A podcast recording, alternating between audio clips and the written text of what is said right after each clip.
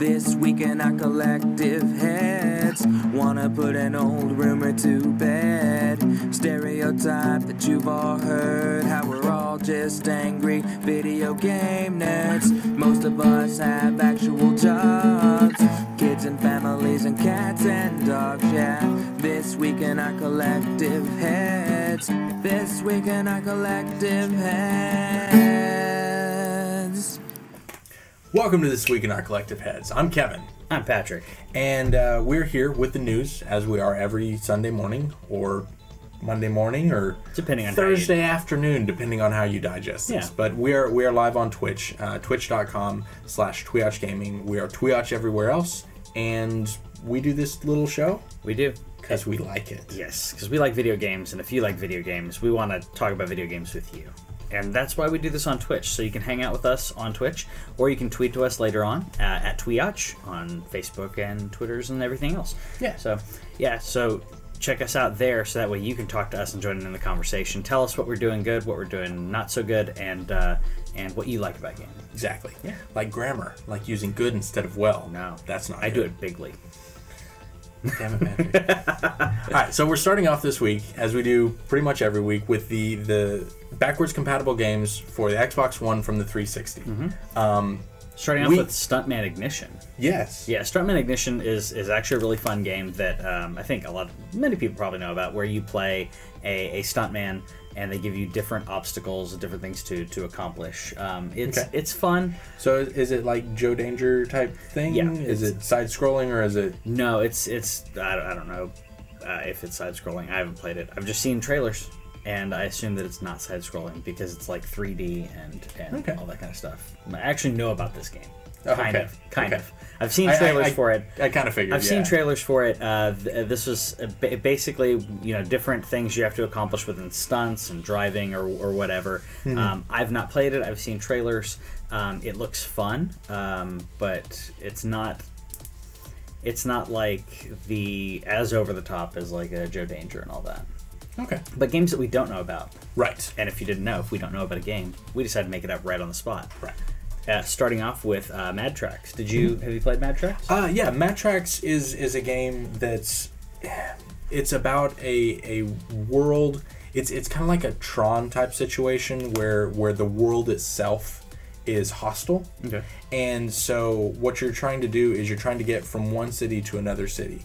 And due to the the nature of the programming in this world, it does have to give you a like it's procedurally generated Okay.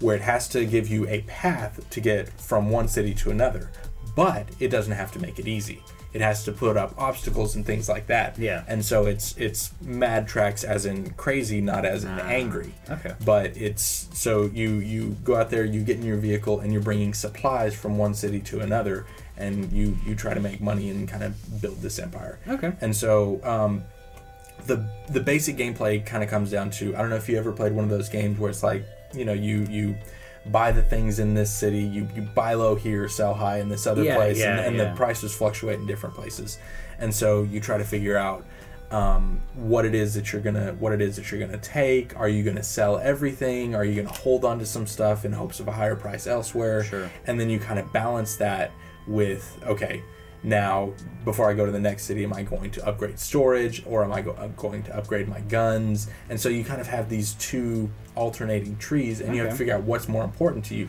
Because if you're good enough Mm-hmm.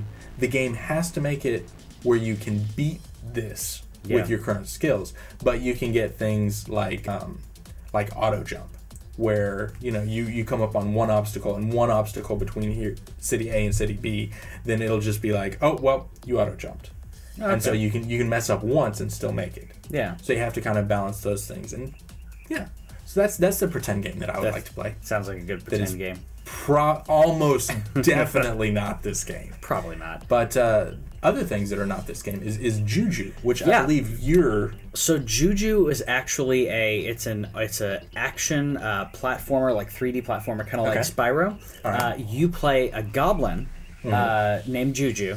Who uh, is essentially working on his on his his voodoo on his, his spell stuff, but he's he's like the runt that everyone like makes fun of, but uh, while they they ostracize him, and while he's being ostracized from from this birthday party of another goblin, Okay. uh, they kidnap all the children, all those the children at that birthday party, and they they're sent off. So every level, you're actually uh, saving another one of the the children there. And thus showing how great you are, Right. and that you know you're not. You might be a runt, but you can you can handle this. Okay. Um, I don't know why the the adults didn't like join in because like all the children are kidnapped and taken away, and you walk around. It's kind of like Zelda where you like go around and everyone's like, oh, I'm like why Right. didn't you do this? Why didn't you do this? So Well, um, in in certain goblin cultures, Mm-hmm. as we all know, um, the the children are actually sometimes eaten by the parents, so it's kind of two separate societies. oh okay, so like, hmm. so I wonder if they're really upset about them being kidnapped. They might not even know. They might. Not. Okay, and then and then I guess the only question that I have left to Uh-huh. ask is is why is his name all in caps? Uh, that's okay. So this, like I said, this came out during uh, the original Xbox era. Right. Okay. Um, it's not as politically correct because he's he's kind of special, Uh, and so it's like if you tried to do that now, it wouldn't work. Like it's like do it like like the Richard Pryor movie Toy, right? would not work No. nowadays. It would not work nowadays. So it's kind of like that. or except as Bowling for Soup said, you couldn't make Blazing Saddles today. You could not make Blazing Saddles today. So that's that's why his names are all in caps. And those are fake games. Yeah. Hope you enjoyed that. But uh, I do love that uh, even if we we do or do not know the uh, about the games that are coming out, I love that Xbox has continued to give out backwards compatible games. Yep. Um, We love 'em for it. including the games with gold. Yes. Anything with games with gold is backwards compatible. So uh, we have new games with gold for February. Mm-hmm. Um, if you haven't seen this already, uh, for Xbox One, we have uh, Lovers in a Dangerous Space Time, which looks Which sounds fun. it sounds and- fun. and- it yeah. looks beautiful and it looks amazing, and I, I can't wait to play this. Uh, that one actually has uh, couch co-op too, doesn't it? Ooh, I didn't know that. If I think it, if I, it does, I think it does. that. You, Okay. you you keep going. I'll, Okay. I'll fact check that. So if it if it doesn't have if it does have that, I'll be very excited. If it doesn't, oh well, I'll, I'll still play it. We also have Project Cars, um, which more racing games, and I, apologize. Uh, I am so jaded by racing games at this point. I apologize to all the racing aficionados uh, out there. Uh, there are racing games that I do like, I promise you, but um, I, I don't know much about Project Cars. It looks like it's trying to be more kind of like Forza, um, which could be good, could be bad. See, I'm We'll gonna see. have to keep fact checking myself because I feel like Project Cars Yeah. was actually the. I, I thought that that was the same group that became the group that made Forza. So I was I was correct about uh, Lovers in a Dangerous Space Time. That is uh, one to four player couch co-op Ooh. action. Okay. Yeah. So the and the developer of uh, Project Cars is Slightly Mad Studios. So they've made uh, Need for Speed games. okay. So that Need for Speed people. Okay. Okay. I mean, it, it, it like I said, it seems like it's more along the lines of Forza. Um, Yeah. I'll have to check it out and everything. Um, a- again, I'm, I'm sorry for you, you racing aficionados. I am so jaded by the amount of crappy racing games that come out on these, and I have to play How all many of how them. many grid games have we played now? Uh, we've played, I think, two of those. We've played three dirt games. I think we played all the Oh, dirt, dirt games. games, Played yeah. all the dirt games. Uh, there's another dirt game coming out, like a like a like not on Yeah. this, but it, it will be eventually. eventually it'll be, here on here, and I'll have to play it for you. Yeah. Uh, so that's what we got on Xbox, uh, Xbox One. On Xbox 360, we got the Curse of Monkey Island 2, Mm-hmm. which I'm a huge fan of this series. I think 2 is probably probably the best uh, in my opinion. Uh, I'd like I'm thinking about doing like a full playthrough of these because they're really fun and and hilarious. And if you haven't played these, use the Patrick method. Of, of doing these games, which is play, and if you get stuck on a puzzle, look up that part of the walkthrough and just continue because the humor is so worth it. Or you can do the Kevin method, which is watch Patrick play it. You could watch me play it. Yeah, I'll, Which which is what I do. which is what um, I've been going through the the Day of the Tentacle? Day of the Tentacle. Yeah. Um, and that even okay, watching that is is at my limit for for like puzzles and because like uh, you'll you'll get to a screen and it'll be like oh this thing. And it's like oh, that's four screens away, and you're gonna have to walk four screens over, Yep. pick up the thing, and go Yep. back. And I knew before you came here that that's what you needed to do, but it wouldn't let you pick it up before you knew how to. Yeah, because you don't That know. and the, that and the sister or the girl, The girl, whatever, yeah. like the, the that voice acting, like most of it is is pretty cheesy, but hers is just straight up awful. I feel bad. I feel like um, I feel like it's almost like a time capsule of how gaming and voice actors in games used to be uh, not not treated, but the way that they used to view the ca- the the caliber of voice actors. Okay, but but even Oh, so, she's horrible. Right, but like I I feel like okay, I feel like you could just put Courtney in a room Oh, yeah. knowing nothing about the game, It'd be considerably better. not caring Yeah. that much about the game and still be able to come up with some like I think she did was they not have a maybe maybe it was a cousin or she, something? See, she was trying to do like the whole like I'm demented and I'm weird, but it didn't work. I, I it almost really feel doesn't. like I almost feel and remember this is like early '90s, so I almost feel like um, no offense to the to the actress that played her, it was it feels like she just happened to be the only girl like like on staff that they knew. Yeah, that maybe that they knew, but like the only girl like on staff, um, which sometimes works and sometimes does Yeah.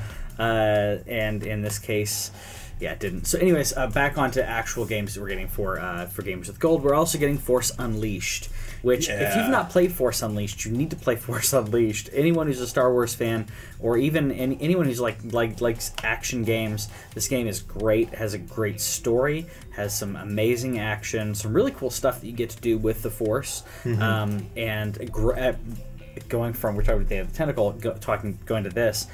Really great uh, voice acting team, Yeah. great team on there. Uh, interesting fact: uh, the lead for uh, Force uh, for Force Awakens, uh, Force Unleashed, sorry, uh, actually got the part because he looked most like the concept art they'd already drawn. Well, Yep. Good thing for them that he was a giant Star Wars nerd. all right, so that's that's Betsy Ross is the girl. Uh, no, no. Uh, Betsy Ross. Betsy Ross made the uh, American flag. Um, Laverne. Yeah. Okay. She I'm- also I'm- did the Irish Maid.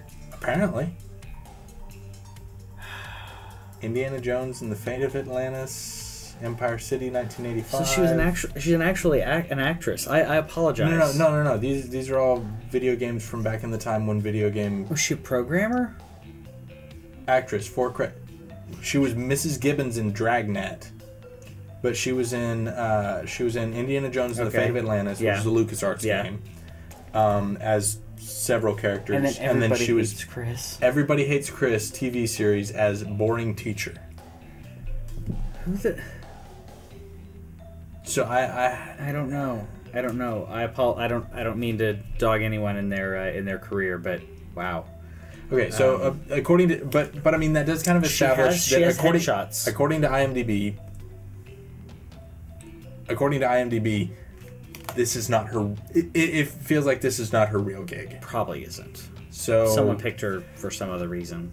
I wonder if she's a programmer, someone who knew someone on the staff. Uh, the um, Maiden in Black, uh, isn't she? She's not a an actress. no, uh, Maiden in Black and uh, the Doll. Yeah, from Are- uh, are from her- Bloodborne yeah. and from from Dark Souls. Right. For those who don't, Uh, those those are her only credits. those are only credits because she has a regular gig doing something else. Mm-hmm. So And she's also she's for her. also a really great uh, Han Solo cosplay.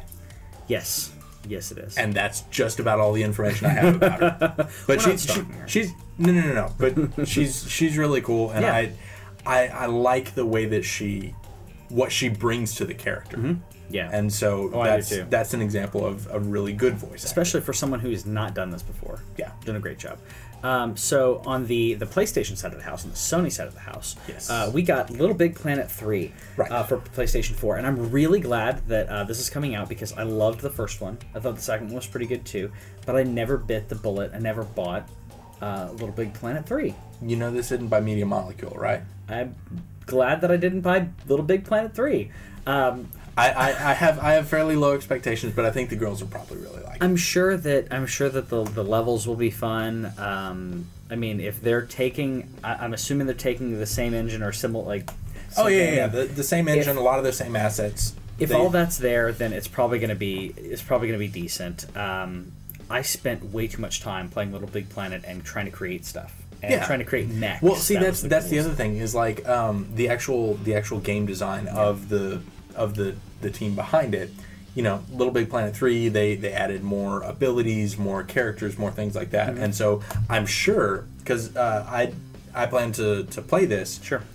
But I'm also going into the community, and I, I feel like that's where the good stuff is Yeah. for for Little Big Planet. Especially for this, this has been out for a while, so the community will have built some pretty cool stuff by this point. Um, that's an unfortunate thing when the game does launch that um, the community builds aren't there, obviously. So Yeah. glad that uh, we're getting this later Well, on. uh, Little Big Planet 3, I believe. Mm-hmm. I'm not even going to fact check this because I'm confident in this. Okay. Uh, Little Big Planet 3 actually has accessible within it levels created by the communities for Little Big Planet 1 and 2. Uh, yeah, I've actually heard about that. So, yeah. Very cool. That's a cool thing. Very cool. Right, next up, we have Not a Hero, Yep. which is a 2D pixel art side scroller with a lot of violence. Yep. Blood spray everywhere. So um, it looks it looks like it could be fun. Um, it it kind of reminds me of uh, Super Time Force Ultra. that's exactly what I was gonna say. Super Time Force and, Ultra. and that game was a blast. yeah. So um, this could be really good. This one's on that- PS4 and Vita, right? um, I believe so. Pretty sure it is. Okay.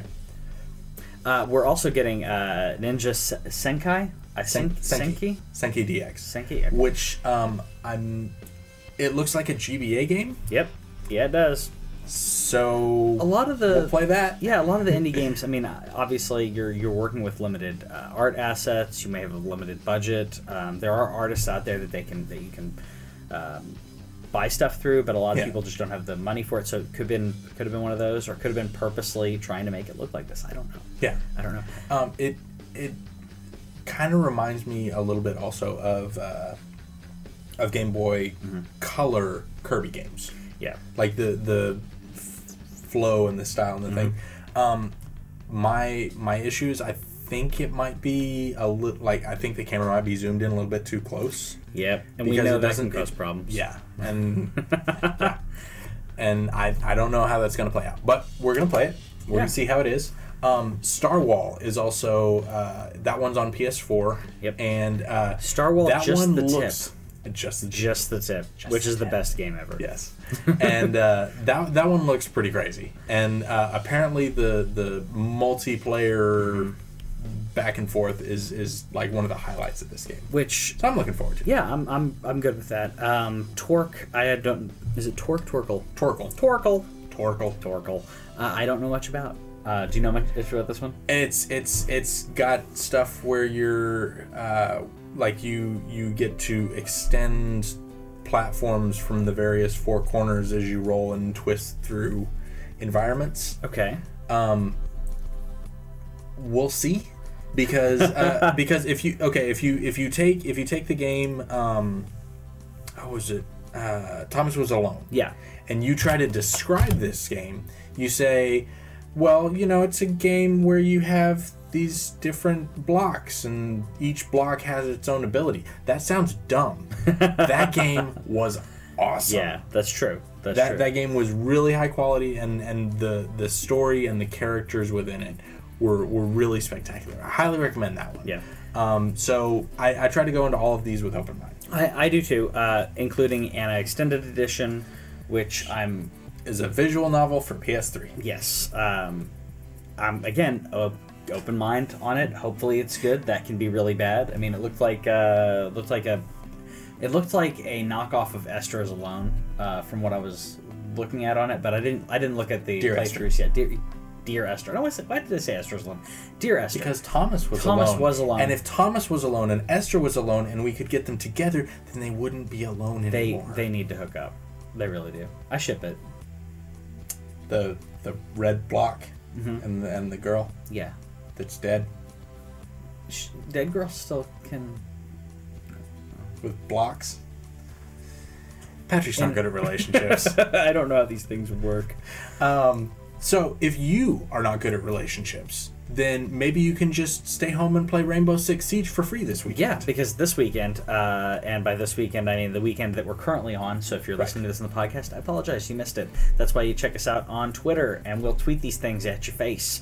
Uh, so Mm-hmm. Rainbow Six was is slash was free from the second to the fifth. So if you're watching this live, uh, go check it out. Uh, if you're listening to this later on, uh, this is the second time they've done a free weekend uh, for this uh, Mm-hmm. for for Rainbow Six Siege. And you did. And- you, you checked it out last time. you I checked it out. I actually I thought it was pretty good for for if you are wanting a game where I mean it. Let's let's be honest. This is a game where you're basically simulating the whole SWAT aspect. The the point zero zero zero one percent chance of anything ever happening like this is ridiculous. Yeah. But uh, these amazing situations where you're you've got a hostage situation, the SWAT has to come in and like make sure the hostage is alive, and you, it, it- the training grounds on this was really cool too. So I mean, the game was cool, but the training part I really respected because uh, I'm not great at these kind of games. So to, to jump in and go through these areas where you have um, you have uh, what looks like a um, what's the Nuketown? It looked like Nuketown from Call of Duty. Yeah. Uh, you're walking through this, and it's all set up to train you in understanding should I shoot, should I not shoot, Yeah. um, and understanding how to analyze different situations. It, it was really cool to do that. Um, And the the biggest thing about this game is the is the destructible environments. Yes. And the fact that they managed to to create all these multiplayer maps and then add on top of that, hey, you can bust through most doors, walls, floors, like you you can do all kinds of crazy stuff. And the the level of difficulty in balancing that yeah. is is amazing. Um, and so this is also a game that has continued to grow, which very few multiplayer only games do this. Um, pretty much this one and Overwatch were really Yeah. the only two from last year. But like Rainbow Six started out slow and actually um, it was released originally in November. Um, at like 9th or 10th Yeah. as far as the NPD ratings, and it actually rose Yeah. from there, which games almost never do. Yeah. So this is this is an exceptional game, and if it's something that you think you might be interested in, uh, this is available if you have Plus or Gold, and I believe it's on PC as well. Yeah. So check that out. fun stuff. Another thing to, uh, to check out in the near future, hopefully near future, Yes. uh, is that PlayStation 4 is getting external hard drive support. Yeah. Uh, finally, um, it's it's great because anyone who has an external hard drive that they want to use uh, on that, it's really cool. Um, if you don't want to, that is, if people who don't feel like comfortable or don't want to invest in upgrading the hard drive on Well, box. on top of that, uh, the limit for the hard drives that you can use in a PlayStation 4 only goes up to four terabytes. That's true. You can actually put an additional eight on top of that, Yeah. and it's cheaper. Okay, yeah, but I don't have to plug anything in. I got two terabytes on, on my PlayStation 4, and I've not. So I'm at sixty-five percent of my of like the hard drive space. Well, see, I because have- I've not deleted anything since I installed the thing. That'd be cool. Like Um, pa- past year, I've just been downloading free games and playing. well, see, I've. I've, I've got I've got games for me, Yep, games for Courtney, yep, party games, yep. and the games for the girls. Mm-hmm. It stacks up pretty quick. Yeah, but and I usually I tend to be. I also I also tend to be playing half a dozen games at a time. Yeah, same here. Which is not good for for hard drives. it's it's just not great. That's true, but I'm, I'm, I'm really glad that they're that they're doing this because it's something that uh, that Xbox did, and I think Xbox. I mean, I know that you can run games off of the hard drive as well. Um, I really feel like Xbox did it more than anything for the media aspect. Um, See, I would like to just be able. Most of what I want to do when I when I start to run out of space, Mm-hmm. the first thing I'll do is go through and and double check, see what I've uploaded, Sure. make sure that all of my replays and what have you are are all taken care of. yeah, make sure all that's yeah. Yeah, because like sometimes I'll be in the middle of playing uh, Final Fantasy 15, and I'm like, wow, that's broken as all hell. Yeah. And then I'll be like, well, better record that and edit it later. And I only need like 30 seconds of it, but it's like, here's the past 15 minutes. And you got to cut it and then remember to delete it. Yeah, Yeah. that which so you have to do that often. Yeah, uh, but it yeah. is it is 3.0 though, um, which is great. Um, I mean, because if you're you're trying to talking about the the data transfer involved, if you're playing a game off of it, Right. Yeah, I Not mean- only that, but 3.0 is required, which I think is good for them just making sure that the standards are set so that nobody Yes. can be like this this runs like garbage and it's like no, no, you you should use this one. yeah, you're using And- a six year old USB two, yeah, Right. And so Sony's Sony's like let's let's just make sure that if you if it works, Yeah. it works well. which is a really good idea. I'm, Yeah. I'm glad they're doing that. Uh, speaking of, of works well, Hmm. uh, the PlayStation 4 Pro uh, will soon get a boost mode. Right. um, which I'm very happy about because there are a lot. There are reasons. There should be more reasons to use this hardware other than uh, 4K upscaling, uh, uh, 4K Blu-ray. That's I mean, sorry, not Blu-ray. Sorry, HDR. H- HDR. Uh, it's sorry, they're adding. Um, Sorry, they, sorry. I apologize. I apologize. They don't do 4K Blu-ray on on this system. That's the Xbox One. Um, but this update, uh, sorry, is basically shut up patrick. Okay so this is basically going to boost games that have not been patched. Yes. because there are there were a lot of developers uh, like the the witcher and the witness and other games that don't begin with w that actually took the time to go in and figure out how to optimize this. Games that come out from now on are probably going to have various options for for this. But some of like the launch titles and stuff can have load times and such decreased by having this boost mode and so basically this is going to optimize the game as it's running i think basically what it's going to do is kind of overclock the game according to the system basically. so this is this is going to be useful for games that maybe the developers didn't have time to go up back and patch, but help help everything run more Mm-hmm. Yeah, smoothly. which I think is great. The load times will be will be better on this, and uh, happy about that. Um, uh, we're talking about the, the different reasons why you use the, the PlayStation 4. There are, um, I'm seeing more and more. There are, other than this, uh, games that are that have uh, that are out on PlayStation 4 that if you play them on PlayStation 4 Pro, have some the, like you mentioned the, the settings for visuals that will actually enhance even a uh, even a regular HD TV, uh, 1080p.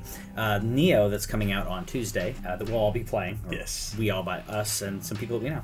Uh, that has multiple game modes, even if you're playing on a regular PlayStation. You say you uh, movie mode, which is all about the uh, 30 frames per second and a stable uh, resolution, and you could go uh, 1080p and a varying frame rate. Don't do that. No. Um, no, and then- no, and then definitely don't do that. then there's 60 frames a second, but varying resolution, meaning like your resolution could be crushed. But if you have a PlayStation 4, they have a PlayStation 4 Pro- Pro. They have uh, ridiculously good graphics, and and you can lock in uh, different uh, resolutions and everything. But the best one out of all of them, and I'm sorry, you guys can argue with me if you want, uh, 1080p, 60 frames, stable, everything, which is perfect yeah. my resolution stays stable my uh, my uh, frame rate stays stable uh, this is a game you want to play in 60 frames per second um, Yeah. which usually Uh, i don't. Usually I, I want the better resolution but in this case it's going to be have to be 60 frames. Well, and because um, the the way that you play this game is you're going to be reacting to tells, and you need even if it's just like maybe my eyes can't even tell the difference, but if I can have that split second advantage, it's it's a subtle Yeah. difference. This is a reason why um, i want to get a playstation 4 pro eventually. This okay the the settings for Nioh are actually the thing that has started me considering it. Yes. because I I was not really thinking I, about it. I don't have a 4K TV. I'm going to get one um, because it does look better. Mm-hmm. Um, it, it looks considerably better, but a lot of the stuff that I'm putting on to my TV is still 1080. So having something that upscales old games, that's great. Yeah. But having something here that that utilizes you can you mean you can play the game in um, in 4K at 30 frames. Um, or you can, uh, what is it? It's you can have a stable frame rate at 30 for 30 or at 60 and it'll vary your resolution, or you can have 30 and it'll be stable. So it's like Yeah. I want the best of both worlds. It might not be as good as 4K, but having 60 frames a second and completely stable resolution there would be great because you don't have Yeah. the artifact crushing that happens when it switches between rev- resolutions. If you guys have experienced that, you know what I'm talking about. And if Yeah. you're playing a game like Dark Souls and that happens, that's almost as bad as a frame rate drop. Yeah. Yeah, so uh, happy about that. What I was thinking about was actually the previous uh, thing that we just talked about. The update for the hard drive also will let you watch 3D Blu rays on your PlayStation VR. So if you have 3D Blu rays and not a 3D TV, that's great. So, I mean, this is a very niche market, right? I mean, you're talking about someone who may want to watch 3D movies, but by themselves. They don't have a 3D TV. They have a PlayStation 4. Okay, it's a very limited market, but, But at least they are so they- happy. they're happy. Anyone who who does that is happy. Uh, I'm I think that's kind of cool because that's another thing that I plan on getting. Hopefully later this year is PlayStation VR. Um, and uh, and if I get one of those to play uh, to to be able to watch a movie um, in that mode, I've heard is really cool. Yeah. So you know I can I can lay down on the couch. Put the headphones on and watch and, and watch a movie when when Whitney's asleep and not uh, not feel like I'm disturbing her. Yeah. I mean, it's really cool, and you know, it's kind of like being in an IMAX, and you can adjust. The, I don't know if you've seen that. You can adjust the the the, The- screen because when I first saw it, I was thinking. This is going to be horrible because I'm going to be right on it and I'm going to miss this stuff because your peripheral vision sucks. Everyone's peripheral, peripheral, peripheral, peripheral vision sucks. But uh, you can adjust the screen, so that's cool. And I'm glad that they're doing that. So, Also, uh, custom wallpapers. custom Which wallpapers too. I've complained about before. So, because like uh, there's there's a lot of games that have like, oh, this is photo mode and whatever, and so like, I might actually go halfway through The Last of Us because there is a particular shot, um, right okay, right when you get to where uh, the zoo? no, that that would be fun too, but Yeah. there there's a shot uh, right when you get to to uh, what was his name, Bob. Yeah. The yeah yeah whenever you get whenever you get to his um where where Joel and Ellie are standing at the no spoilers where Joel and Ellie are just standing on top of a building Yeah. and they're looking out over the decimated landscape and you you can't necessarily see like anything in particular but like you you have that and then you have the the light streaming through and it just looks magnificent and they, Yeah. they look they look tired they look sore and you you can you can feel the weight of everything Did you it get it on PlayStation 4 as well? oh yeah Okay, good, good. Because that there are certain games people you know people joke around about like oh yeah they're trying to take your money again. There's certain games that the remasters just totally are worth it. And well, and you can you can even tell that from the very beginning because uh, on the on the opening load screen it has like a curtain blowing in the wind, and on PS3 there's a lot of there's the the jaggedness of you know a curtain. Yeah, yeah. And then on the PS4, I mean it's it's just the loading screen, but you can you can just see it. It just looks like a curtain. Yeah, it does. So that's, true. fun. That's true. Uh, into uh, onto the the Nintendo uh, section of the of the news um, because the Nintendo Switch is coming out. This is there's more and more news about it. I'm sure you guys are getting inundated with it. But I wanted to bring out some interesting things out of this at least um, because. Uh, there are interesting bits of news that are coming out, and I would like to update everybody. There's over 110, 120 games coming to the Switch now. Uh, there are 10 at, at launch. Uh, I believe that an 11th one may be announced soon. I think Snipperclips is going to be an- announced soon uh, because I heard from two people at PAX South that the Nintendo people at PAX South said this is coming out March 3rd. And either those people were misinformed or they weren't supposed to say. I don't know, but I can't wait for that. Anyways, um, so. And well, what you're talking about with the developers, though, the more developers get on, on board, because there were there were a lot of developers who, at the launch of the Wii U, were like, "All right, we're on ZombiU Yeah. by Ubisoft," and if I you if it, you can get if you can get Ubisoft to be making games for your system, awesome. Yeah. And so they're at least showing up for launch. If it works, if if they're enjoying it, if the market is there, this could be that thing. And one of the developers that, um, let's just say, he has he didn't express interest per se, but he's definitely liking it. Is Hideo Kojima.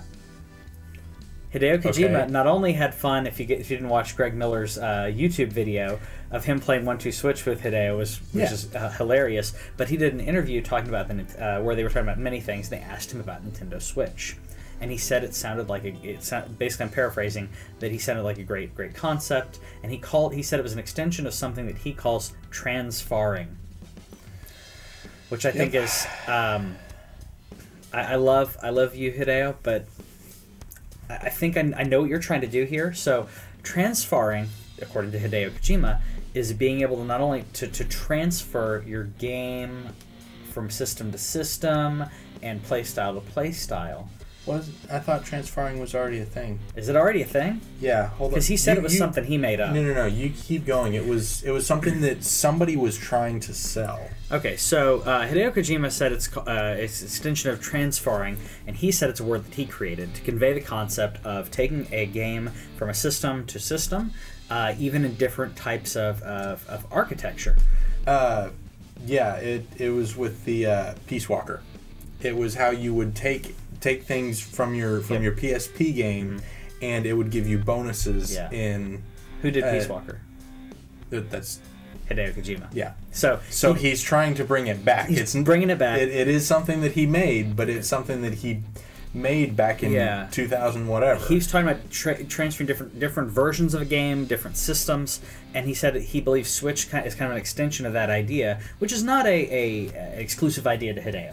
Right. Um, but but the idea of uh, I have this game here, I want to play it here. You have a game on PlayStation 4 and you want to take it on the go, you can upload uh, the save, download it onto your Vita. So there's ways to do this. And he said that this was kind of an extension, to kind of the next step of that, to be able to take your game that you're playing at home on the go with you seamlessly, which is what I cannot wait about this. Uh, because yeah, we have um, you know auto uh, updates that are happening Yeah, um, cloud on your saves PlayStation, the cloud whatever, saves, yeah. and that's great. Uh, you do have to take a little bit of time to do it. Yeah. Uh, someone like myself and you, you, we're gonna be fine with that yeah. we can we can kind of work around it. Um, there are people who I would consider uh, more casual gamers, and I don't mean that in a bad way at all. Um, like Whitney loves playing Assassin's Creed and all these different games, and if I and if even if she had a Vita that she took with her everywhere, uh, or whatever system you want to call it, she wouldn't bother with transferring it from one system to another. Yeah. she's like, no, this is where I play it. I'm not going to deal with that. I'm Yeah, just like you, you, you pick your system and you're going to do it that way. yeah, I'm like, this is where I do it. I'm, and I, I could walk her through it and say, oh, well, you could actually download the save onto, and she would go, no, it's just that's just too much work. And I don't falter for that at all. Yeah. At all. That's that's that's her a different mindset. Well, I I, don't mind working a little bit. See, that's that's that's kind of the the same thing that I have with you know console versus PC games. Sure. Like, yeah, I I could update the drivers and update again, and restart, update, and restart. But I I just want to sit down and play Yeah. Uh, because I don't have that much time. yeah, I will say that I do like my Steam Link though to be able to play it in the other room. Yeah, very cool. that's pretty- um, that's if you guys don't have one of those, it's really awesome to be able to uh, to bring that what I'd consider more of like an office, very PC gaming. Other than the online aspect, PC gaming can be so um, I don't know, so like boxed in in regards to your physical space, unless your physical space is you took your PC and plugged it into your TV in the living room. Yeah. Um, it's usually someone's office or a corner of a, of a room, and to bring that over to your living room is really cool. Um, but I digress. Uh, we were talking about uh, Nintendo. One other bit of news uh, is that uh, the president of Nintendo was asked about the week lineup. Kimishima. Kimishima. Yes. I thought you said something else. I'm tired. We had a late, we had a late night last night. And I handled it better. You handled it better. I was up playing piano till like past midnight, so um, which I should have done some more. But um, so uh, Kimishima did an interview uh, on the on the Switch, and uh, he basically said that he didn't want. Uh, he wanted to make sure that there were it was a steady stream of games coming out uh, throughout the year Okay. uh, and I'm assuming throughout the next year as well. And I think that he wanted to do that because um, he didn't say this, but I believe that Arms is done. yes. I believe that um, Mario Kart is definitely done. And I believe that they are staging these releases specifically so something gets out on this console once a month from Nintendo. And then third party companies will, will follow as well. Which I don't think is bad if we hadn't if he hadn't said this.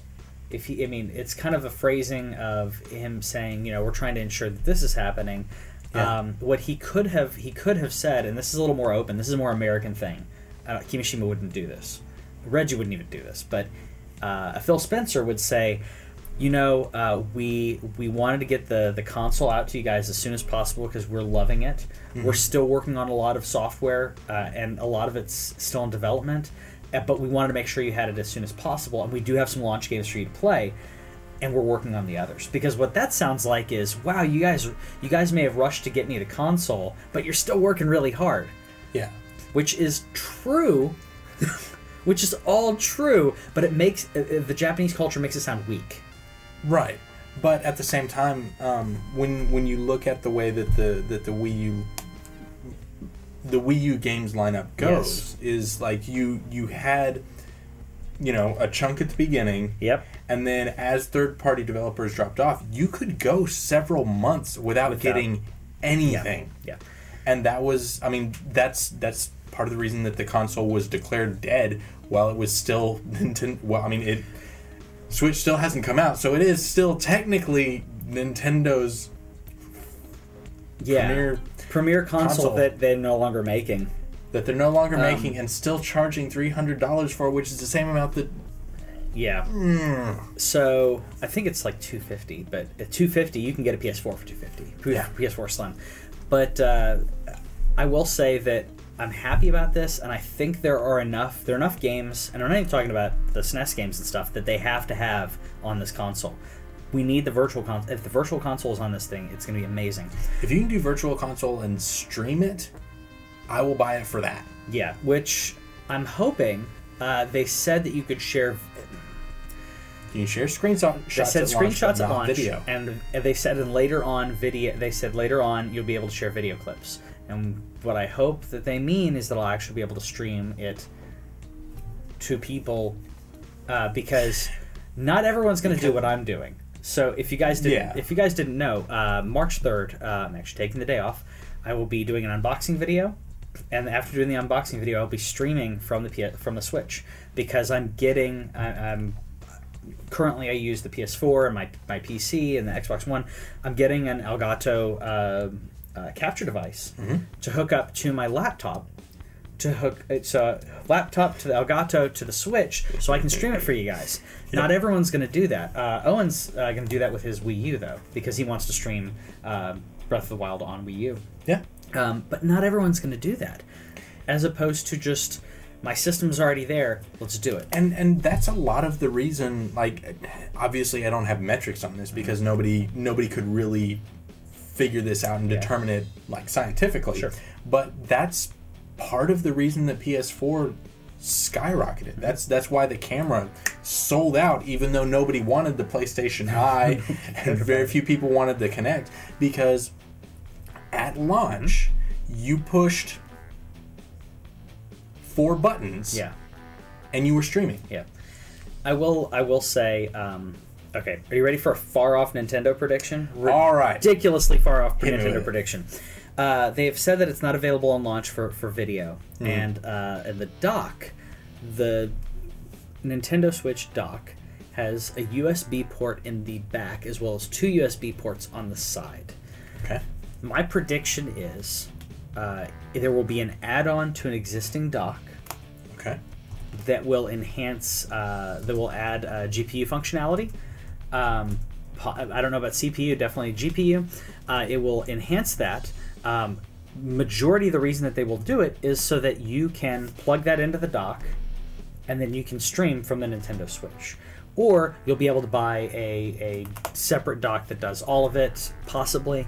But uh, there will be. So my prediction, uh, in a in terse fashion, is uh, that a add-on will be on the dock of the Nintendo Switch in order to let you stream or enhance uh, video quality of Nintendo Switch games. Okay. Because I don't know why you'd have a USB dock in the back of that Nintendo Switch dock. There's two on the sides. I, I don't. We never did back. figure out why that uh, why that dock was on why that outlet was on the back of the GameCube. They never released anything for it. That's true. They never. That's true. But Never they said happened. they said the video is not available at launch. And I'm wondering if they're if they're it's not Yeah, they're available. not, they're not even going to let us do clips. because holiday or so. I'm not going to say uh, that's not part of my prediction, but let's just pretend. Let's say holiday comes out and says, "Yes, Nintendo Switch, really good," and guess what? You can stream with it.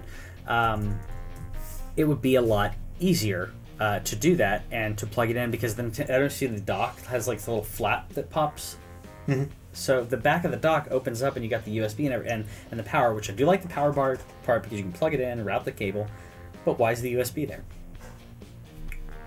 Unless they're going to do um, external uh, media, but I don't think Nintendo's going to do that.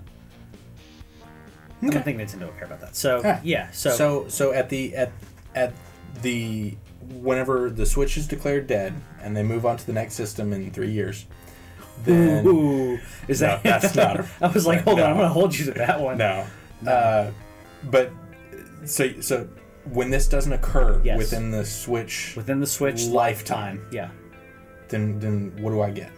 What what what are you betting? I lose a I lose a point. It's a yeah, prediction point. yeah, but I, I want I want a steak or okay. burger or sandwich. Something. Okay, okay, we'll go get some steak.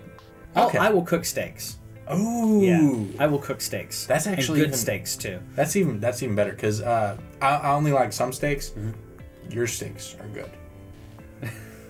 so uh, actually, so you were, you were talking about games that they have that they have finished and completed. Yes. Uh, this isn't on the on the doc, but I did want to mention this. Um, Yooka-Laylee and Horizon have both gone gold, which means that they have they have completed them. Those have been sent off for certification and everything, and that's pretty exciting because uh, Yooka-Laylee, I'm I'm excited about its potential. But I'm not willing to be like, yes, I'm ready to, to buy and play this game. It's it's still like what a month and a half out or So something? we're we're two months away. It's April 11th. Um, I had to double check that. Um, this is a game that I'm sure I would I could have fun playing. There's so many games. There are so many games coming out. Um, I, I told I told Kevin uh, last night that my my plan is to possibly beat or get really really far in Nioh before March 3rd because the Switch is coming out. I got to play the Switch and Zelda. and then I laughed at and him. you, he laughed at me, so that it's not going to happen. But uh, there are certain games that that when I see them, I'm like, this is this is going to be really fun. Should I buy it at launch? I have so many things going on. Um, Horizon Zero Dawn comes out. See, those those are my Late two. Is, February. is it's gonna be it's gonna be Nioh when the girls are in bed. Yep. And uh, Horizon when they're awake. oh yeah, oh, yeah. because uh, I'm okay with teaching my kids that if a robot dinosaur comes after you, you can attack it.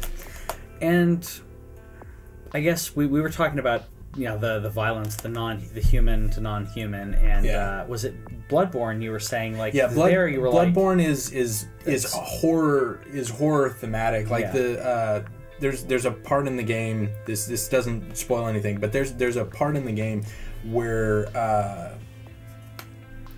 it it's it's it's like there was a group of people trying to get over slash past a wall, Yeah. and they g- got like melted Yeah. into it yeah. um, the the intro of the One Reborn, which is the best boss intro of all time. It's amazing. It's so incredible, Yeah. and I mean, at that point they were they were five, so that's that's some nightmare fuel right there. It it is. Uh, what I was going to say is, um, not not that I would tell you how to parent, but I'm curious, like if a step towards when they do see human on human violence, um, if you have a more a more horror aspect, as in, oh, the person is possessed, or this this is a zombie. Yeah. And instead of just going straight on to you know GTA, Well, I mean, because I'm they're- waiting until they're seven for that. Uh, yeah, yeah. At seven, GTA is fine. Um, no, but I mean, like, like, there's baby steps. Well, like in in Dark Souls, Yeah. which they did watch, Yeah. there there are kind of like the skeleton skeleton knights and stuff like that. It's it's humanoid. Sure. And do you call the others zombies, or how do you how do you how do you describe that to the? automatons. oh, But automatons like are robots. I mean, Right. I I don't okay, so or you or, just or, completely or just kind of just kind of de- define like we. I tried to explain the whole undead thing. particularly within the realm of Dark Okay. Souls, and it didn't really work. Okay. So I just I just said that they were robots because they wanted to watch me fight robots. Well, yeah, who doesn't want to watch you fight robots? Um, but I was gonna say the um, oh, what is it? My my nephew's been like watching like zombie stuff like on YouTube and. But Minecraft, I think, is a, is a big part of that, where you have you have these zombies. They're not humans, but you're attacking them. Um, but then again, you have the I think it's a very easy transference uh, onto humans at that point because they're human-like. So Yeah. yeah. So baby steps, baby steps with your kids on when it comes to violence. Well, and there's also, I mean, we we've gone through. I know we talk about this a lot, but it, it is something that I want to continue to analyze as I go through. Um, like the the whole Marvel thing, they're usually fighting people. Yeah, So, like as far as comics and stuff go, it's it's either people or superhumans yeah, most of the time. it's true. And so and and but those are conversations that we continue to have, Yes. and that's what's important. Yeah. you, to, you contextualize it. Yeah, and and I don't I I don't want it to reach a point where the violence is mm-hmm. is glorified for violence's sake. Sure. And when it comes to when it comes to Marvel and DC and comic book characters, there is typically mm-hmm. as at, at least as far as they're concerned. Like I'm not I'm not I'm not going into the whole Nightfall scenario and everything, but like the storylines that they're being hit with right mm-hmm. now, there's a very clear delineation between good guys and bad guys. Yes. And as far as war goes, my own personal borderline Quaker. Interesting fact. I'm, I'm having a fun theo- theological debate in myself and figuring out where I might fall on the spectrum. Okay. And I, I'm I'm leaning towards I'm exploring currently uh, the Quaker theology Okay. which is awesome. Um, apparently, there's there's a wide range of beliefs that fall under the Quaker umbrella because there's there's just a lot of um, basically the idea is if if there is a an issue that would cause strife between us, but it's not something that affects our relationship, Yeah. then we agree not to talk about it. If it doesn't affect our relationship, I mean, No, I, am specifically theological stuff. theological stuff. Oh Where- yeah, yeah. Where I- if, if, I'd if that's you and I, about- if yeah. Mm-hmm. you and I have a disagreement and we are not able to reach an accord, Mm-hmm. convince the other person, then we then we we just agree to. we're kind of we're kind of at that point, anyways. Yeah. I mean, so yeah. That makes- that exactly, makes and so like this lines up with what I've already got. So, yeah, where it's like neither neither one of us. It doesn't affect our lives. It doesn't affect our friendship. yeah, Um, neither one of us are trying to, are, are neither one of us say anything negative towards the other about their beliefs. right.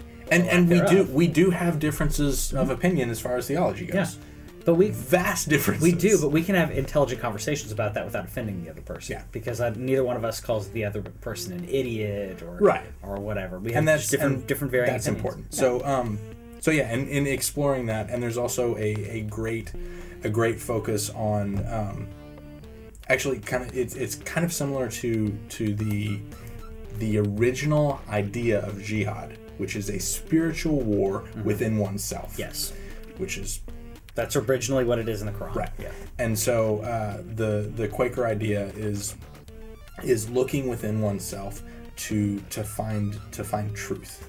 Like and that. what they have is uh, a lot of a lot of their meetings instead of being like you know two songs in a prayer, two songs in a prayer, two songs in a sermon, Yeah. and then we all go home. Yep. Um, they'll have friend meetings, and what you do is you go and you you sit in the meeting, and it says that uh, that typically you'll sit for about two minutes, Mm-hmm. And if someone has something to say, then they'll say it, Okay. and then they'll be quiet, and if somebody else has something to say, then they'll say it. But they recommend a full minute Mm-hmm. of silence for everyone to process what was just said. So a lot of a lot of introspection, a lot of, of reflection on self and beliefs and truth and Before you start attacking the other person, or, or or even replying. yeah. And that actually goes pretty hand in hand with 12 step, which is, you know, no crosstalk and stuff like Hmm. Yeah. that. So that has been the theology section of this week in our collective heads because we never said it was all about games. No, it's anything that's in our collective heads. So that's that's how it works. so speaking speaking of ideas and things. Uh, Leslie Benzies, who was used to, to work for Rockstar for a very long time, um, uh, he started a new studio and he's going to make a game called Everywhere. And I think it's either the VR system that we're all going to be sucked into a la Sword Art Online, or it's a mobile game. Because the things that he said were so vague Very vague that they could mean almost anything. I thought VR um, when I, when I was l- reading it, um, and all, I, I think I think either AR or mobile. I, I think I think so, but the um, you know, in, in reading his his very vague descriptions, it made me made me wonder what exactly he's getting at. But he's basically talking about making a game that's not really a game, um, that's open world, lets you do whatever. And it's not, but it's not really a game. So Yeah. AR VR could be could be all along the lines. This is really really early on, so it could be something that comes out five years from now. It could be something that Yeah. he's waiting to see what happens with VR. Is it something she should put on VR? Yeah. Um, I, I thought of Ready Player One immediately, where I'm like, it's just everything, and everything is in that game. Just Yeah. literally everything, whatever you want to do. Mostly the 80s. Most of the 80s, yeah, of course. But anything, and, anything out? and everything you want to do uh, next year? Like have they have they started on that? Uh, I don't think so. But yeah, so so anyway, so the he at this point he's just formed the studio to start production to start pre-production on the thing that will eventually become everywhere. I mean, this is the guy who did Grand Theft Auto 3, San Andreas, Vice City, uh, 4 and 5, right? Uh, I believe I know three, he- four, and five. three, four, and I mean, five. like he's been he with Rockstar yeah. forever. Yeah. So, I mean, the guy has really, really good games under his belt. Really Mm-hmm. good games under his belt. So, yeah, I mean, I I am really interested to see what he's actually going to do. Um, Ready Player One is uh, slated for uh, March 30th, 2008. Mm-hmm. And it's listed as an action sci fi thriller, which makes sense. So he was the producer of GTA 3. There you go. So he's been around forever. Yeah. Um, And and those are and those are big massive games and the the the cut that he got leaving Rockstar was enormous and honestly if he came to me and asked me for a check for as much as I could donate I would donate as much as possible Yeah. to see what what happens here. Yeah. So I, I believe I believe that he will take the the Rockstar approach Mm-hmm.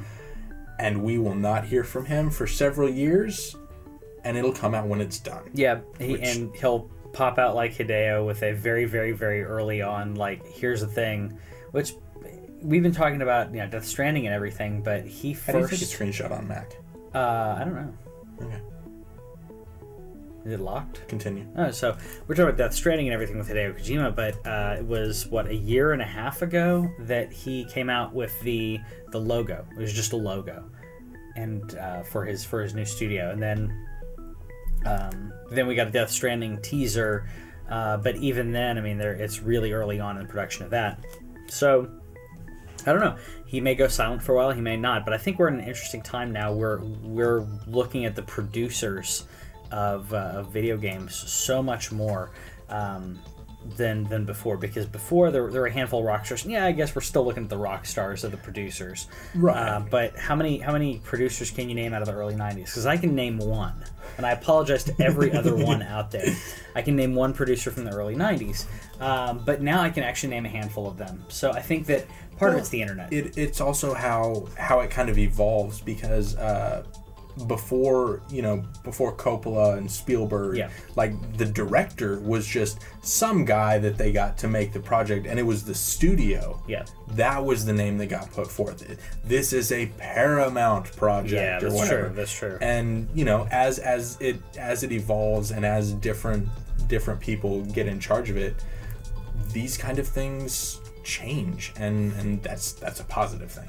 yeah, uh, very positive thing. Uh, in addition to positive things, uh, Speaking of positive things, Yeah, so BioWare uh, announced they're having a new uh, IP that's going to be releasing uh, next year.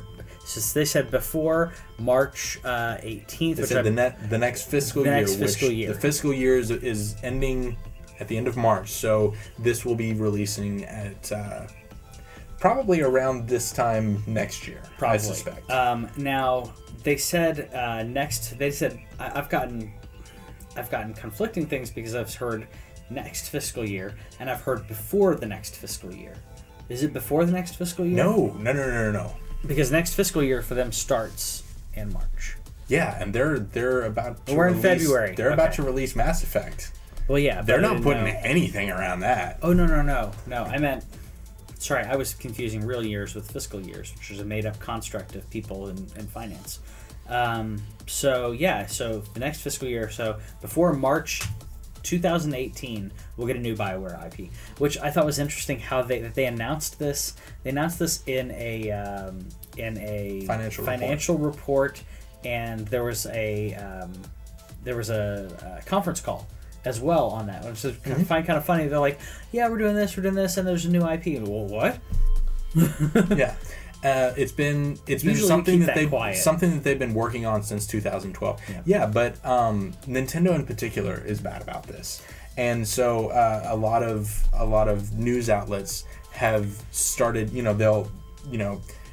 IGN or whoever will will buy you know some stock so that they can listen in on financial reports because stuff is getting is coming out of here like Yeah. n- this is a source of news maybe it was always a source of news and nobody was paying attention but uh but yeah so I don't think people thought investor meetings like. No, I don't think anyone thought of like, let me invest money enough to listen to an investor meeting and all that. But yeah it's it's a thing, and um, I'm excited about it because Bioware has amazing RPGs. They have amazing worlds, um, and like Mass Effect is a perfect example of that. Where uh, even the and the Kotor stuff. I mean, they've done some amazing RPGs, uh, and I know it says Bioware new IP. It doesn't say RPG, but come on it's it's their specialty it's their specialty. So I'm excited about it. I'm curious. Uh, I am wondering if they're going to continue. I have a feeling it's not going to be futuristic though. Um, I have a feeling it's not going to be futuristic. I think it may be. Um, I don't know. I don't know if it's medieval, but I don't think if you do another futuristic thing and you have the the Mass Effect series, which they said Andromeda is the first of the continuation. right I the think first if of the new trilogy I think if you had two of those going on, it may be a problem. yeah Unless they're very very different. well and but the thing is that that mass effect is a particular type Yeah. of space thing because you you can have there there's a lot of different things you can do with space where this this is about exploration the the closest thing that i would equate it to is halo mm-hmm. because it's it's the big galaxy spanning thing whereas star wars is galaxy spanning but there's really only like four planets that you need to pay attention to Yeah. and so what what happens outside of that is kind of irrelevant. Whereas with Mass Effect, they're they're focusing on the actual travel and the Yeah. actual environments and the cultures and the, Sure. the interaction between species. yeah.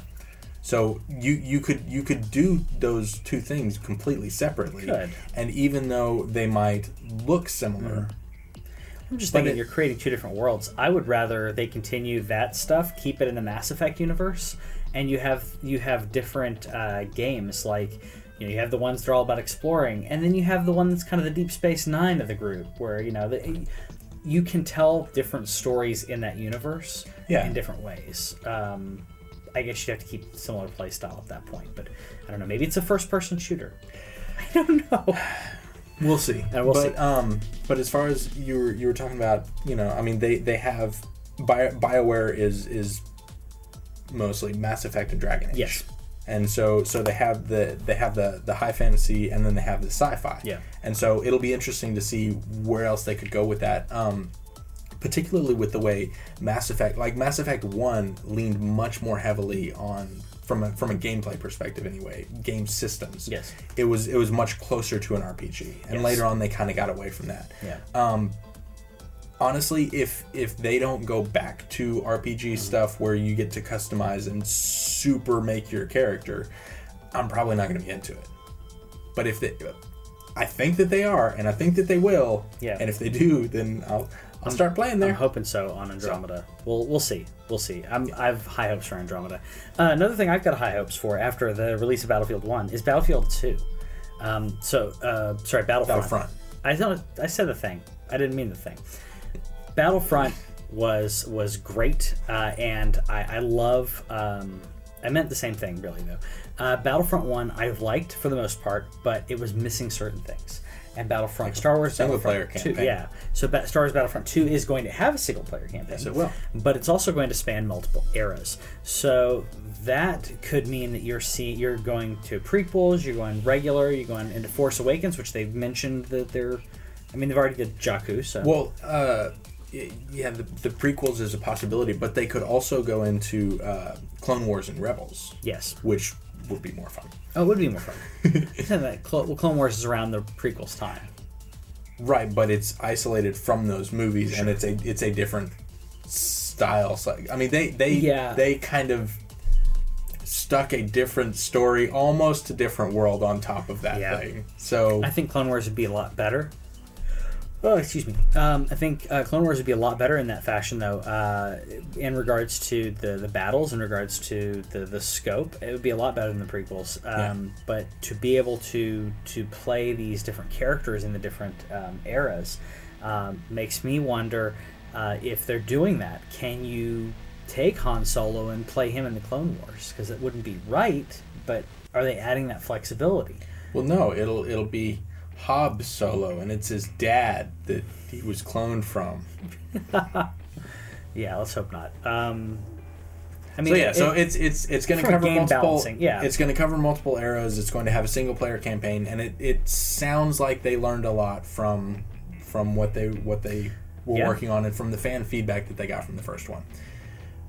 But where's Amy Hennig's game? um, That's the Star Wars game I want to play, It's a Star Wars and game I we want to play too. we still know that it's being created, Yep, and that's the thing. yep. That is what we know. They are working. and I am I am so excited about that one. I, I can't wait to see what that is, how we're gonna play it, and how much money I'm gonna have to spend to buy it. Yeah, Because Well, it's yeah. you know you have to get the Ultimate Edition for like a hundred. So I saw a little eye twitch. I just hope it's it- pretty funny. I hope that got on camera. Yep. I sp- I'm spending a hundred on Zelda, so. But Well, at I'm least getting, at least it comes with the game. I'm getting the game. I'm getting a. I'm getting the soundtrack. I'm getting a Sheikah coin. Uh, I'm getting a, a case. see, for my, kids Nintendo my kids make me coins. Yeah, that's true. I'm Uh, getting a case no, for my she- Nintendo okay, Switch. so so the other day, uh, that is cool. yeah. Um, the other day, I don't remember. I did I did something that Ari was really happy about, and she said, "You get a coin for that," and I was like, "Oh, thanks." And then she disappeared for like half an hour, and then came back, and she had made me a little like paper coin and colored it and everything. That's adorable. and, and I, I got a coin, That's adorable and. I was I was really excited about that. my my my kids don't do that. They tear up stuff. well, your kids probably shouldn't be trusted with scissors either. No, they shouldn't. Uh, Ridley, um, and we're talking about my dogs. Uh, Ridley grabs scissors and and uh, razor blades and nail clippers Yikes. and whatever. Um, but I do find it funny that I, I give her stuffed animals, she just loves on them. She nuzz, she nuzzles them, she mouths them, but she won't chew them.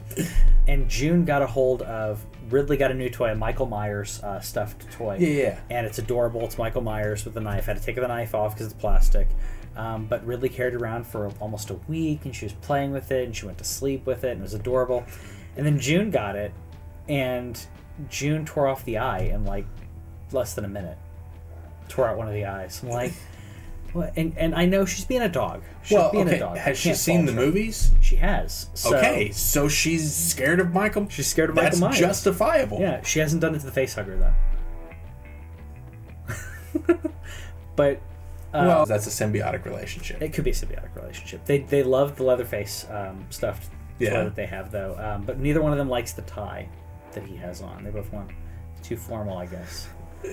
but anyways, uh, on back onto video games. Yes. Uh, Final Fantasy. Uh, so Final Fantasy twelve uh, is getting a, uh, a, thing. This- DLC this- thing that No, no, no, no, no. This is this is twelve, the PlayStation Two one. yeah This is this is the remaster. Oh, they're doing a re-release thing. remaster. Okay. See, I don't care. I'll be honest. No, Final Fantasy twelve is a lot better than people give it credit for. It's you you get to manage the party Mm-hmm. and you get to set up. Okay, if if I do this, then you do this, and so Am I it's, getting it's this confused with 11? 11's the M- MMO.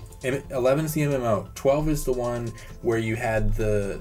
It's it's it's Star Wars. I mean, you've even got like the Han Solo Rogue Oh, I with didn't the play this with the one. bunny, I didn't play this. the bunny lady. I got really I got really burned out and disinterested in Final Fantasy for a while. Okay. Um, and this was around Um, that time. Okay. Right. So it's it's that uh, it's it's desert and jungles and stuff, but it is it is still PlayStation 2. Final Fantasy. Okay.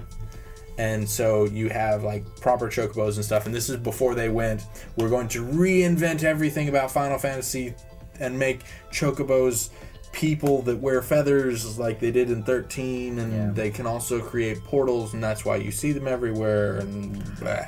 So, So, the remaster's coming out July 11th. Though. yes. So- So Final Fantasy 12, So that's cool because which is the one with the sexy bunny chick. which is awesome. Uh, I, like I said, this is when I got really disinterested in. Um, I thought ten was okay. Um, I but what Yeah. happened was I loved I loved seven. I thought eight was pretty good. Nine was nine was so Careful.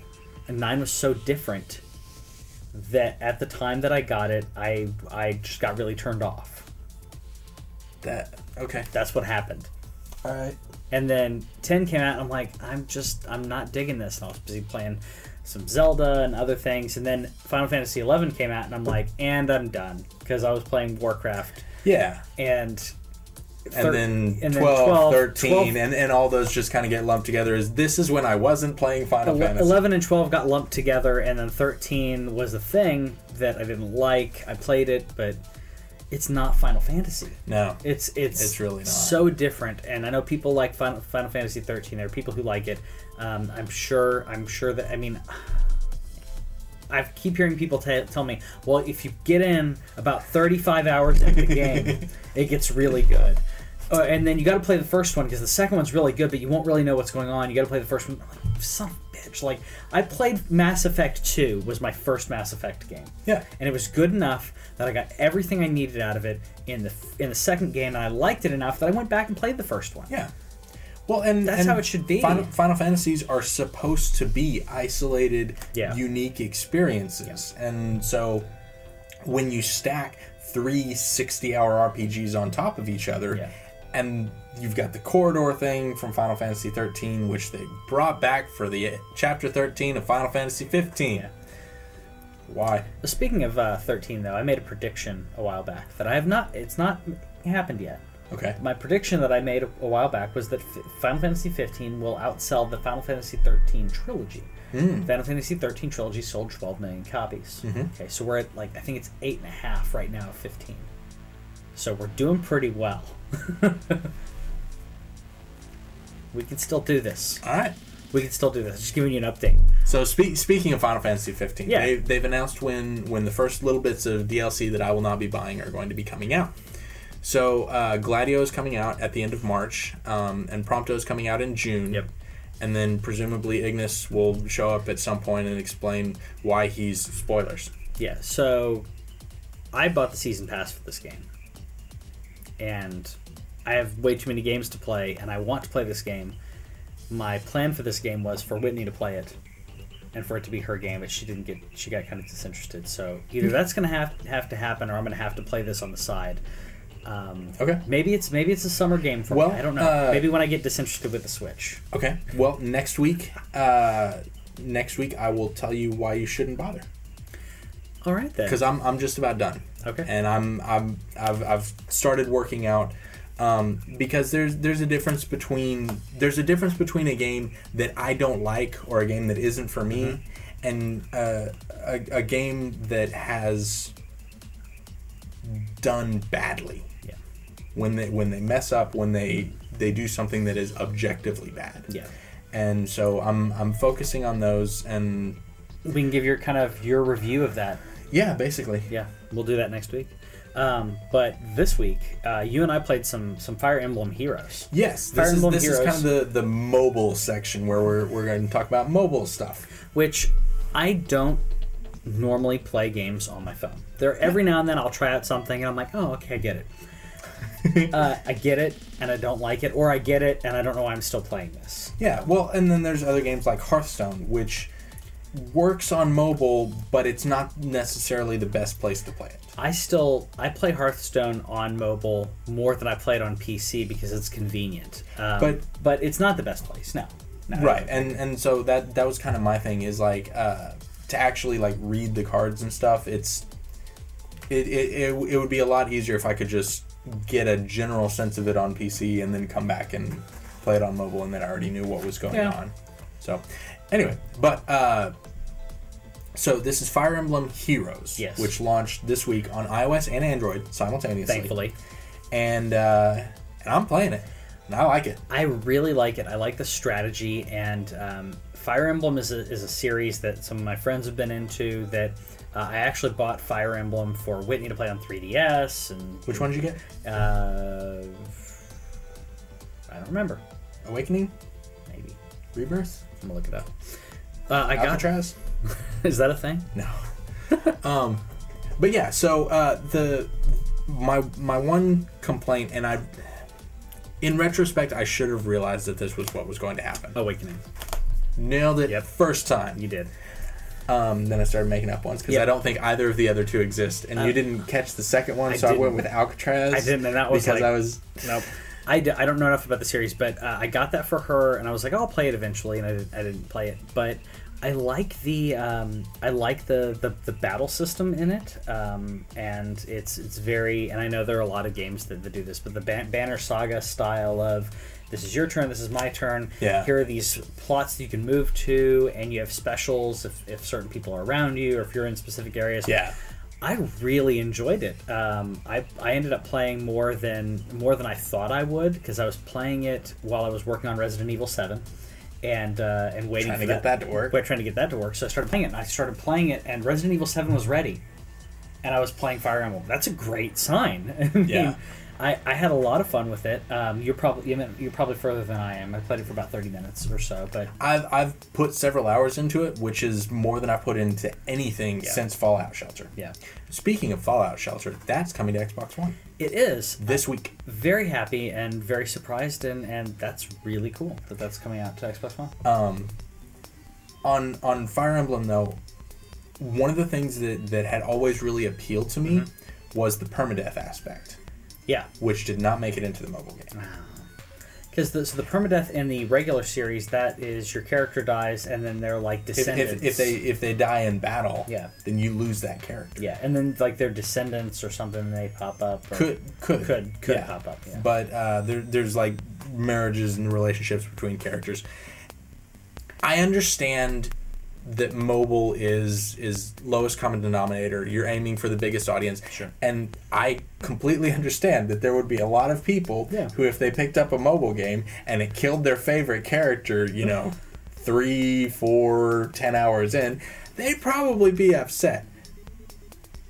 But I was kind of looking forward to well it. Well, we're used to games like that i mean uh, the swindle I mean, your your Yep. character that you're playing. I tried to explain that to my to my nephew this weekend. We were, I was showing him the swindle, and I was like, "So who do you play?" He was like, "Who do you who do you play?" I'm like, "Well, you're a thief, and you do this stuff. Uh, but if you die, you come you're you're a different thief." And he's like, like he was confused and just like looking at the screen, like I don't understand. I was just explain I- it again. I'm like, "Well, you're you're playing this thing, but really your goal." Is you're sending these thieves to do the thing that you're going to control the thief, and he was Right, just so so, you're confused. By You're that. the thieves guild. Yeah, basically. One of my favorite things about that game is, and there's there's a lot of reasons to love that game. Yeah. Um, and those will be coming out later this week because I'm gonna do a, a full out review of the Swindle because I've, I've finished it now. Yeah. Um, but uh, but yeah, one of my favorite things about that game is whenever you die and explode in money. Yes. that is hilarious. All your money just explodes, Yeah. and it's hilarious. I love it. I love it. So yeah, and then uh, the Super Mario Run has been updated. Yes. Not updated to where it would, you know, come to my phone, but updated. Yeah. And if you're playing Fire Emblem Heroes, then you get 2,222 coin bonus. Which is nothing.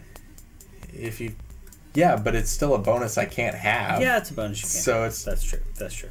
Anyway, well, so like they, I said, we're they, talking about Fallout Shelter, and a similar thing happened with Fallout Shelter. So Yeah. you had that exclusivity. So Yeah. it sucks, but so and they, they there's a new event, something with a toad. I, I don't know. I didn't I didn't look too deeply into so this. you one. have you have golden toads. So you can go back and play the regular um, the regular tour, which is the campaign, Mhm. and you can play the maps uh, of the tour and collect golden toads uh, in those maps. They'll be in random spots. Okay. Um, if you if you replay the the if you hit replay, it'll still be in the same spot, thankfully. Okay. But um, yeah, you get you collect the toads, and I don't know what happens because I'm only I've hit 15 out of 20 or something. So I'll let you know. I'll tweet out what happens when it happens because I don't know what the heck's going on. All right. It's still fun. It's still got me playing though. But um, but we also uh, got a little weird news uh, in, in to end the show, Yes. which is that you may be able to play Rocket League in real life, kind of. In your mind. So, um, ah, what Um, it?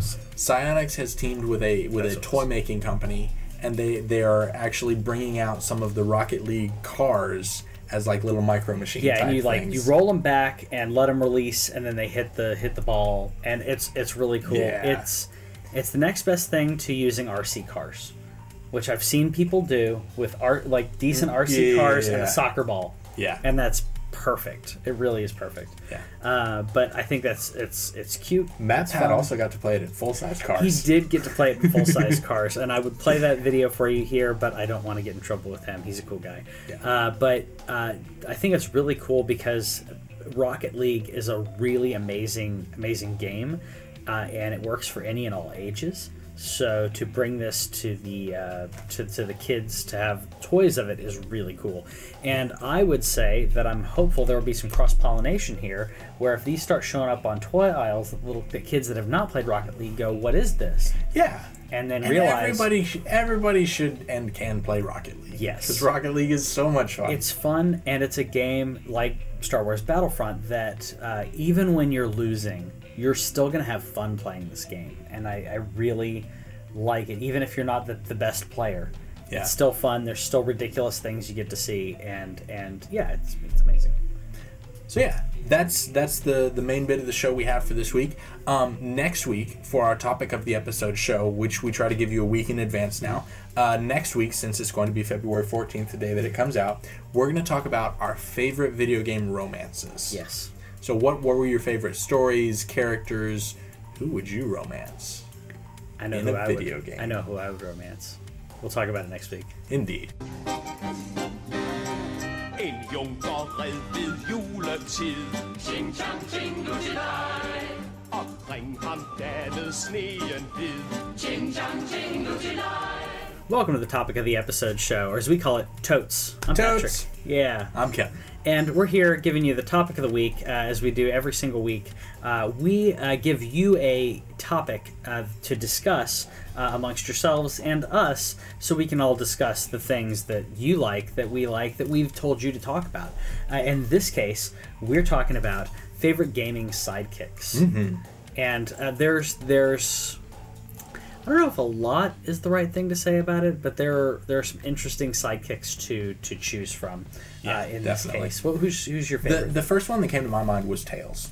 Yeah. From, from Sonic, because uh, he had he he had ability. He couldn't run quite as fast as Sonic, but he could do the flying thing, and you could do some fun tricks in, in Sonic Two in particular, and Yeah. get up to special places and break the crap out of that game and glitch it. And that was the first time that I ever like found a game breaking glitch Mm-hmm. because you can get to certain parts and then you can like fall through the world but not die and then start to run below the world and Oh, stuff. really? yeah Huh. and uh, and yeah and then the and then you you reach the end and the the game doesn't know what to do with it and a glitch starts out in this corner and then it just kind of takes over the screen Yeah. and that's fun and uh, so so yeah it was, it was it was a pretty nifty thing so that was that was the first one that I thought of Well, one of the first ones that I thought of was um, was uh, Tui and Banjo Banjo Kazooie, Hmm. um, because the games are just I, I I wasn't even sure if I could pick that because it's part of your character. But it's not similar to Yeah, Tails. I yeah. mean, they, they go with you, but I feel like Banjo is really who you're playing. Um, maybe, maybe I don't know. You can just disagree with me, but um, yeah. But I I felt like that was one of the, the first ones that, that, that popped into my mind because uh, just the the hilarity of the games and everything, and and being a sidekick that actually helps you, um, as opposed to just Yeah. uh, a continuous escort mission, which Tails isn't. Thankfully, Tails No. is not an escort mission. He falls because you don't behind have to keep him alive You he don't. dies all the time dies all the time uh, and then and you can speed way past him, and then five to ten seconds later, you'll see him flying back with his little thing. Hey Sonic! Hey, I'm wait back. up! I'm back. So uh, I, I I thought that was a you know Tui and uh, and Kazooie are are great examples of that where they're kind of your character but not really Yeah. but it's not an escort mission they help you so i thought that was really cool it's a really cool game mechanic as well uh, to, to add to the game it's a different layer of, of uh, complexity to Yeah. it And speaking of helpful characters, uh, Chris White says he votes for Clank. He's entertaining, useful, and has fun solo levels. Because like most of the time, you're you are Ratchet carrying around Clank. Mm-hmm. But then there are sections where you you are just Clank and you're running or sneaking or you know doing various things, and he has uh, separate abilities and, and all this kind of stuff. And so he's he's really he's useful and helpful yeah and clever and like the the dialogue and the banter the back and forth between those two characters is, is a lot of fun It's really good stuff. Uh, speaking of banter, one of my favorite games, um, I mentioned this a lot of times on the show, but uh, Grim Fandango is one of my favorite games. And there's a lot of great characters in it. okay Um, I would consider this a sidekick. Um, uh, the character of Glottis. Uh, I don't know if you, you ran into him. So he is the he's the guy that's in the garage working on the cars oh the the giant orange dude? giant orange dude. Yeah, yeah, yeah. Uh, that that you need a driver, and he's like, I'm too big to do that. And you're like, you're not too big. So then you got this giant guy in a little tiny car, and it's hilarious. Um, just the, the the back and forth be, between those. It's it's I don't know. It's it's a beautiful game, uh, and your character's snarky and everything, and and Glottis is so like um, like happy that that he's being able to do something other than just work on a car, which he's good at Yeah. working on cars. Yeah, yeah. But it's like I get to be on an adventure. This is great. And just the happiness behind the character is just amazing. I yeah. love it. I'm not really sure if he qualifies as a sidekick There's but, a lot of uh, that. Yeah. but De- deadpool in the lego games Yeah. Because he, he he introduces things and he sets up scenes and he like he'll give you kind of hints but Yeah. mostly he's crap talking you um, which is not dissimilar to uh, to cranky in the donkey kong country series because he'll he'll give you tips Mm-hmm. like the whole the whole family is kind of a collective sidekick Yeah. there because they they save your game or they give you hints or they fly you from place to place. And so like you you have a a collection of supporting cast. Mm. and uh, I like those. But uh, as far as humor like straight up humor goes I'll take Claptrap. Claptrap, Claptrap is, is, so great because he he wants so badly to be part of this. And uh, the the heart of that character is just beautiful, and I'm Yeah. so glad that I'm so glad that he's he's become a thing. I'm glad that he's continued to, to be in the Borderlands series, um, even when you know, I'm, I'm assuming that they that they fully expected him to. Uh, to be the you know great comic relief of it, but I Yeah. don't know if they expected how how much we'd love it. Well, there there's a lot of comic relief Mm-hmm. in those games. Um, he also kind of reminds me of well, let's let's go ahead and yeah.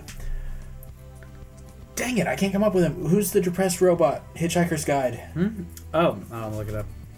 I know you're talking about. but- Yeah, yeah, the the because uh like right right when you meet Claptrap, there's a part where he's where he's talking about even though I'm programmed to sound always cheerful, I'm actually horribly depressed. You think of Marvin? And he, yes, Marvin, yeah, he yeah. reminded me very much of, of Marvin. Yeah. And but but he does he does have that optimism in this world that is totally shot to hell. Yep. And Because and he's programmed that way. because he's programmed that way. And so so yeah, so it's it's it's it there there are elements of Marvin in there. Yeah. But he's he's so darn entertaining and I feel like he's having fun in the world with you. Yeah. And he he, he just wants a high five. Come on, give him a high five. Don't leave him hanging. I know it's funny. Yeah. Okay, it's funny. It's really funny. It's really funny.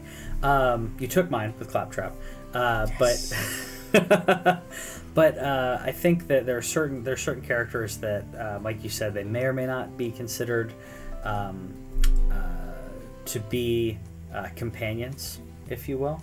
But the companion cube. Mm. Uh, um, no, I just thought it was just perfect with, with sidekicks. I thought I thought of GLaDOS. We were talking about the snarky robots thing, but GLaDOS is basically your villain. Yeah. So I couldn't really pick her. Yeah. but she's kind of there with you through the game too. She kind of is. Um, earlier, earlier you referenced uh, escort missions. Yeah. And when when we first heard about the gameplay mechanics Mm-hmm. of The Last of Us, it seemed like it was going to be an in, it was it was going to be an entire game of Yeah. escort mission. Yeah. And it's not. it's not. Ellie Ellie is helpful and invisible. Yes. Which is makes it kind of goofy sometimes because she'll be, oh, I'm sneaking from here to here and nobody can see me. But thank God they did that. Yeah, because, she goes yes, right through enemies. Like, yeah, right through slash pass. Eh, But but how much worse would it have been? That game would not have been the epic that it was if you had to keep her hidden or if she was messing you up. yeah.